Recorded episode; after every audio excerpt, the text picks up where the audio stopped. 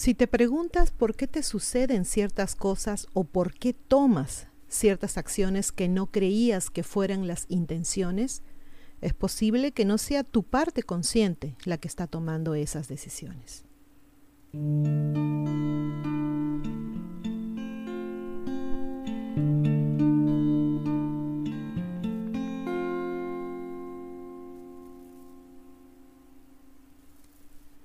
En lo profundo de nuestra mente hay partes nuestras que han sido reprimidas porque no éramos lo suficientemente maduros emocionalmente como para manejar el impacto de una situación altamente sensible.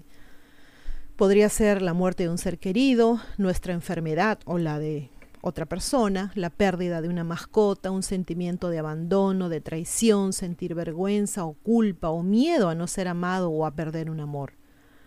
Incluso si, tu hogar estuvo lleno de amor y de apoyo mientras crecías, puede haber una herida emocional reprimida por sentirte excluido, acosado o no lo suficientemente inteligente durante tus primeros años en el colegio.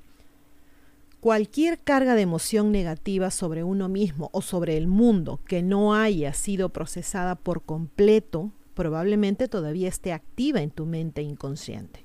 Una carga de emoción negativa completamente procesada significa regresar a una sensación de calma y de seguridad. Cuando nuestras partes reprimidas permanecen sin procesar, continúan buscando expresión a través de nosotros de manera desesperada. Las cargas emocionales son situaciones en las que nos sentimos sin poder, una pérdida de control, un sentimiento de inferioridad hacia los demás o una desconexión de alguien que necesitamos en nuestras vidas. Los traumas emocionales pueden poner en peligro la vida de un niño. Cuando algo se siente potencialmente mortal, las emociones experimentadas pueden causar un profundo miedo. Las emociones se componen de energía y cuando se suprimen las emociones negativas, la energía de las emociones queda atrapada en el cuerpo físico. La energía se convierte en una huella de miedo en el sistema nervioso que hace que quieras luchar, que quieras huir o desconectarte por seguridad siempre que te encuentres en una situación similar. El cuerpo todavía tiene la impronta del miedo porque el evento emocional no se ha procesado por completo. Una situación emocional no resuelta genera pensamientos de miedo desde la mente inconsciente y mantiene al cuerpo en modo de supervivencia. Esa energía reprimida y los continuos pensamientos negativos asociados con un evento emocional adquieren su propia personalidad se siente como una parte separada de nosotros porque no somos conscientes de ello. Esa parte nuestra puede hacerte sentir, no sé, enojado, triste, profundamente deprimido, resentido o incluso desconfiado. Es esa parte la que toma el control de nuestras decisiones debido al profundo miedo que experimenta cada vez que salimos de la zona de confort. Dado que es parte de quienes somos y dado que no sabemos que existe porque vive dentro de la mente inconsciente, desconocemos por completo esa fuerza impulsora detrás de muchas de nuestras decisiones. Para sentirnos aceptados y seguros en el mundo a medida que llegamos a la edad adulta, la mente del ego, que es parte de la mente consciente, sirve como protectora. El ego protege nuestras partes heridas manteniéndolas alejadas de nuestra conciencia.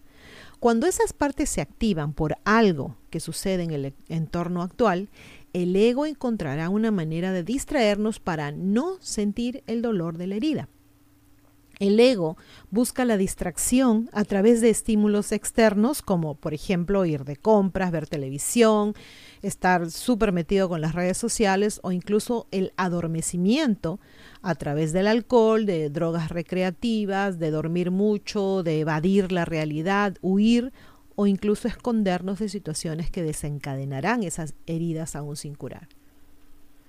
La sensación de desconexión de otra de nuestras partes es lo que desequilibra nuestro cuerpo energético.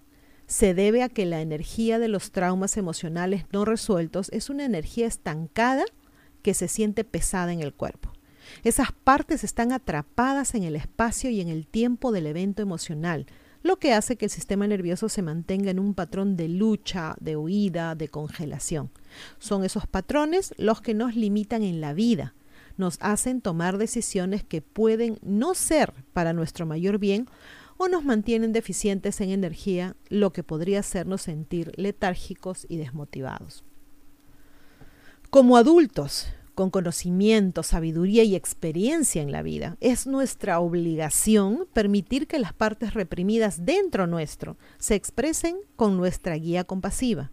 Cuando no permitimos que esas partes dentro de nosotros se expresen, la energía se expresa dentro del cuerpo y puede causar debilidad debilitamiento del sistema inmunológico, dolor e incluso enfermedad.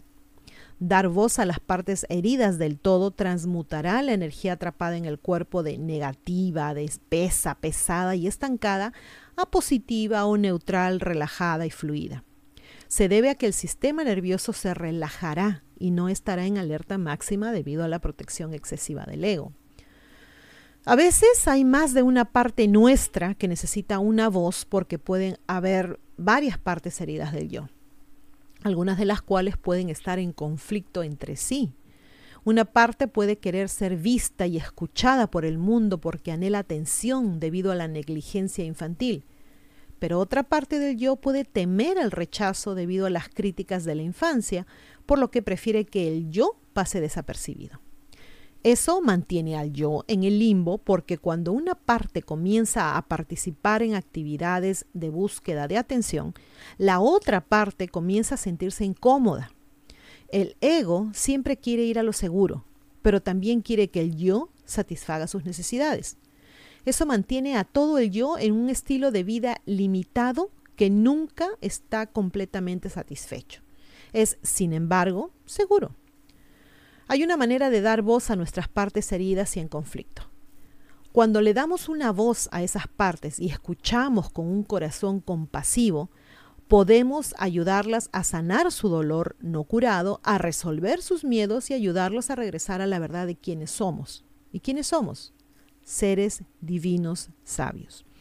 Eso nos permitirá tener más claridad al tomar decisiones y nos dará la oportunidad de dar un paso hacia nuestros deseos y hacia nuestras metas en esta vida sin la interferencia del ego. El primer paso sería sacar tu energía de tu mente analítica donde reside el ego y llevarla al corazón de quien eres. Aquí es donde encontrarás la sabiduría divina que vive dentro tuyo. Vamos a ver unos pasos, unos, pasos que deberíamos seguir para lograr este propósito. Número uno, encuentra un lugar cómodo donde puedas relajarte, cerrar los ojos y donde no te molesten durante al menos 20 o 30 minutos. Sería mejor tener agua y pañuelos a la mano. Empieza por inhalar profundamente y exhalar el aire hacia el centro de tu corazón. Mientras lo haces, imagina que tu corazón se abre de par en par y la respiración fluye más profundamente hacia adentro con cada exhalación. Número dos, a medida que sientas que la respiración fluye hacia tu corazón, pídele a esa parte tuya que necesita curación que dé un paso adelante. Puede que veas esa parte o simplemente que sientas su energía. Esta es otra versión de ti de una época anterior que está atrapada en la energía del miedo. Puede que sientas que corre hacia ti o a lo mejor puede sentirse distante o también puede sentir que se está escondiendo. Esa parte puede tener miedo y desconfianza. En ese caso, deberás tener paciencia. Número 3. Si nada de esto, eh, si nada se te es mostrado, puede ser porque esa parte se esconde detrás de una protección muy, muy gruesa creada por la mente del ego. Cuanto más relajes tu cuerpo con la respiración, más fácil será acceder a las partes heridas. Si tienes una parte protectora fuerte, pídele a esa parte protectora que te permita el acceso para poder sanarla. Hazle saber a tu parte protectora que estás ahí solo para llevarle amor y seguridad. Si todavía tienes dificultades para acceder a tus partes heridas, déjale saber que está bien. Está bien no sentirse listo y que está bien y que volverás en otro momento. Eso significa que le estás haciendo saber a tus partes heridas que no te estás rindiendo y que respetas el que necesiten más tiempo.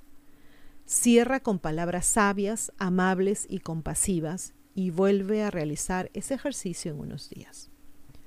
Número 4. Cuando tengas éxito en acceder a una de tus partes heridas, quédate con ella y llévale consuelo, haciéndola saber que estás ahí con amor y compasión y que quieres ayudarla. Pregúntale a esa parte tuya qué necesita que no haya recibido. Cuando escuches o de alguna manera sientas lo que es, ofrécele eso desde tu yo sabio y divino a esa parte herida y desconectada.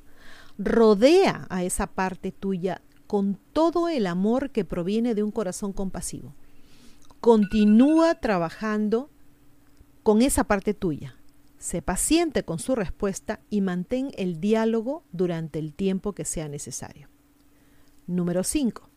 Finalmente, cuando esa parte herida se sienta conectada contigo y sienta tu amor, tu aceptación, invítala a regresar a la totalidad de lo que eres, imaginando que esa parte tuya es del tamaño de la palma de tus manos, que estás recogiendo esa parte y colocándola en tu corazón.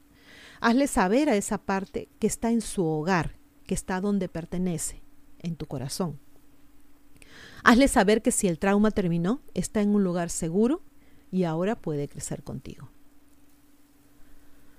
Esta curación y reintegración de tus partes desconectadas y repudiadas te ayudarán a tomar decisiones adultas desde un lugar sabio y maduro en lugar de un lugar de miedo y de supervivencia. Algunas partes les puede tardar un tiempo el volver a confiar. Es importante que no te rindas. Esas partes heridas necesitan ser escuchadas sin juicio ni miedo, solo con la comprensión, aceptación, amor y compasión. Te deseo todo lo mejor en tu viaje de sanación. Todas tus partes merecen una voz, incluso si esas partes no tuvieron voz durante un trauma emocional. Pueden tener esa voz ahora a través tuyo. Una vez que ya no te sientas cerrado o asustado, te volverás más conectado con la verdad de quién realmente eres como ser divino y eso significa que eres imparable en este mundo. Deja que esas partes no escuchadas sean por fin escuchadas.